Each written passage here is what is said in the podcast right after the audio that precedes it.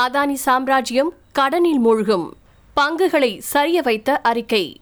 இந்தியாவின் பெரும் நிறுவனங்களான ரிலையன்ஸ் டாடா குழும வரிசையில மூணாவது இடத்துல இருக்கிறது தான் அதானி குழுமம்.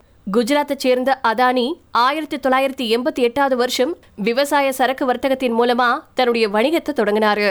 அதுக்கப்புறமா இது விரிவடைந்து எரிசக்தி போக்குவரத்து அப்படின்னு பயணிச்சு இப்போ Adani Enterprises Adani Green Energy Adani துறைமுகம் அதானி பவர் அதானி எரிவாயு அதானி டிரான்ஸ்மிஷன் இப்படியா அதானி குழுமம் குறுகிய காலத்திலேயே பிரம்மாண்டமான வளர்ச்சியை எடுத்திருக்கு. எங்கேயும் எதிலையும் அதானி மயம்தான் அதானி குழுமத்தின் அசுர வளர்ச்சி. அதானி குழுமம் கடந்த ஜூலை மாசத்துல இஸ்ரேலில் இருக்கக்கூடிய ஹைஃபா துறைமுகத்தை ஒன்று புள்ளி ரெண்டு பில்லியன் டாலர்களுக்கும் சுவிஸ் நிறுவனமான ஹால்சமின் இந்திய சிமெண்ட் தொழிற்சாலைகளை கடந்த மே மாசத்துல பத்து புள்ளி அஞ்சு பில்லியன் டாலர்களுக்கும் ஆகியிருக்கு சமீபத்துல மட்டும் மூன்று டஜன் சிறிய மற்றும் பெரிய நிறுவனத்தை கையகப்படுத்துதல்களை அதானி நிறுவனம் செஞ்சிருக்கு. இந்த கையகப்படுத்துதல்ல ஊடகங்கள் சுகாதார பாதுகாப்பு முதல் டிஜிட்டல் சேவை வரைக்கும் பல வணிகங்கள் இருக்கு. தற்போது அம்பானியின் ரிலையன்ஸ் நிறுவனத்தோட போட்டி போடும் அளவுக்கு அதானி குழுமத்தின் வளர்ச்சி இருந்துட்டு இருக்கு. இருந்தாலும் அடிக்கடி அதானி குழுமம் செய்திகளையும் அடிப்படுது பிரணாய் ராயின் என்டிடிவி ஊடக நிறுவன பங்குகளை அதானிய நிறுவனம் வாங்கி கட்டுப்படுத்துறதா கடந்த செவ்வாய்க்கிழமை அன்னைக்கு செய்திகள் வெளியாச்சு. ஒரு சுதந்திர ஊடகம் பறிப்போவதோட அம்பானியின் குழுமம் ஊடகங்கள் மற்றும் பொழுதுபோக்கு துறையில பெரும் சக்தியை இருப்பதற்கு போட்டியாகவும் இந்த நடவடிக்கை பார்க்கப்படுது. அதானி குழுமத்தை ஆய்வு செஞ்ச கிரெடிட் சைட்ஸ் அறிக்கை. அதையடுத்து அதானி குழுமம் மீண்டும் செய்திகளில் அடிபட ஆரம்பிச்சிருக்கு.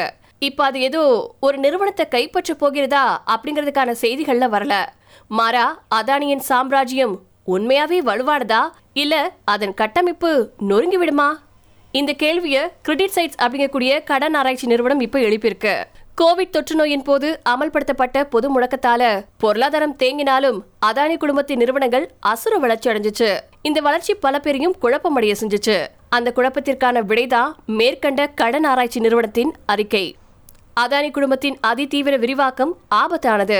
அளவில்லா கடன் அதிதீவிர வணிக விரிவாக்கம் அறிமுகமில்லாத துறைகள் பலவற்றில் இறங்குறது போன்றவற்றை மேற்கொண்டுட்டு வரக்கூடிய அதானி குழுமத்தின் கடனை கிரெடிட் சைட்ஸ் நிறுவனம் ஆய்வு செஞ்சு ஒரு அறிக்கையை வெளியிட்டிருக்காங்க.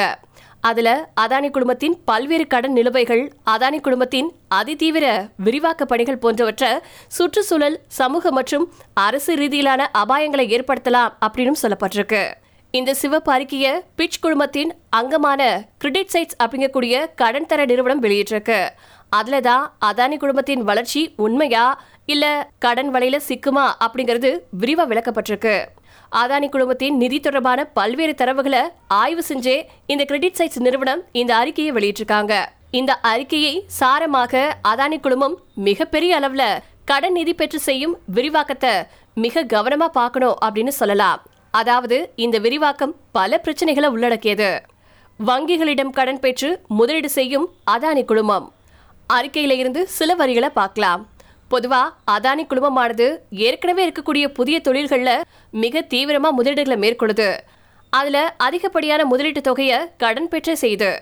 இதன் விளைவா அதிகப்படியான அந்நிய செலவாணி மற்றும் கடனை திருப்பி செலுத்துறதுல சிக்கல்கள் எழலாம். இது ஒட்டுமொத்த குழுமத்தின் செயல்பாடுகள் மேல கவலையை ஏற்படுத்துது. மோசமான விஷயம் என்னன்னு கேட்டீங்கன்னா அதிகப்படியான கடன் பெற்று வளர்ச்சி திட்டங்களை செயல்படுத்தும் போது அதானி குழுமம் ஒரு மிகப்பெரிய கடன் பொறியில சிக்கிக்கொள்ளும் அபாயம் இருக்கு. இதனால கடனை திருப்பி செலுத்த முடியாத நிலைமையும் ஏற்படலாம் அப்படின்னு அறிக்கையில சொல்லப்பட்டிருக்கு. அதானி குழுமம் தனது விரிவாக்கம் மற்றும் புதிய தொழில்களை கையகப்படுத்துதல் ஆகியவற்றுக்கு கடன் பெற்றே வணிகத்துல ஈடுபடுது. இந்த கடன் வங்கிகள் நிதி நிறுவனங்கள் ஆகியவற்றிடமிருந்து பெறப்படுகிறது. இப்படியா அதானி குழுமம் பல தொழில்களின் விரிவாக்கத்திற்கு தனது சொந்த பணத்தை பயன்படுத்தாம வங்கிகளிடம் அளவில்லாத தொகையை கடனா பெற்றுதான் முதலீடு செய்து. ஏற்கனவே இந்திய பொதுத்துறை வங்கிகள் கிட்ட கடன் பெற்று திருப்பி செலுத்தாம வெளிநாடுகளுக்கு தப்பி போன மல்லையா நீரவ் மோடியின் கதைகள் நமக்கு தெரியும். இதுவரை தான் கால் பதித்திராத புதிய வணிகங்கள் தொழில்கள்ல அதானி குழுமம் ஈடுபடுவதாலதான் அது பல ஆயிரம் கோடி வங்கி கடனை திருப்பி செலுத்த முடியாம மாட்டிட்டு இருக்கு அப்படின்னு கிரெடிட் சைட்ஸ் அறிக்கை சொல்லுது. ஆசியாவின் மிகப்பெரிய பணக்காரர் அப்படின்னு சொல்லப்படக்கூடிய அதானி தலைமையில செயல்பட்டுட்டு வந்துட்டு இருக்கக்கூடிய அதானி குழுமம் தன்னுடைய ஆக்ரோஷமான விரிவாக்கம் காரணமா கடன் பொறியில சிக்கி திவால் நிலையை நோக்கி செல்லலாம் அப்படின்னு சொல்லியிருக்கு இந்த அறிக்கை. பங்கு சந்தையில் வீழ்ச்சியடைந்த அதானி குழும நிறுவனங்கள். இந்த அறிக்கையினால ஏற்பட்ட விளைவுகள் என்ன அப்படின்னு கேட்டீங்கன்னா முதல்ல இந்த அறிக்கை குறித்து அதானி குழுமம் கருத்து எதுவுமே தெரிவிக்கல. ஆனா பங்கு சந்தை முதலீட்டாளர்கள் மத்தியில இந்த அறிக்கை பெரும் அச்சத்தை ஏற்படுத்தியிருக்கு. இந்திய பங்கு சந்தைகள்ல அதானி குடும்பத்தின் ஏழு நிறுவனங்கள் பட்டியலிடப்பட்டிருக்கு. அவற்றில் ஐந்து நிறுவனங்களின் பங்கு விலைகள் பெரும் சரிவை சந்திச்சிருக்கு.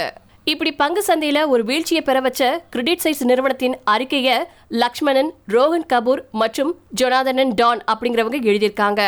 இவ்வளவு இருந்தோ அதானி குழுமத்தின் பலம் எங்க இருக்கு?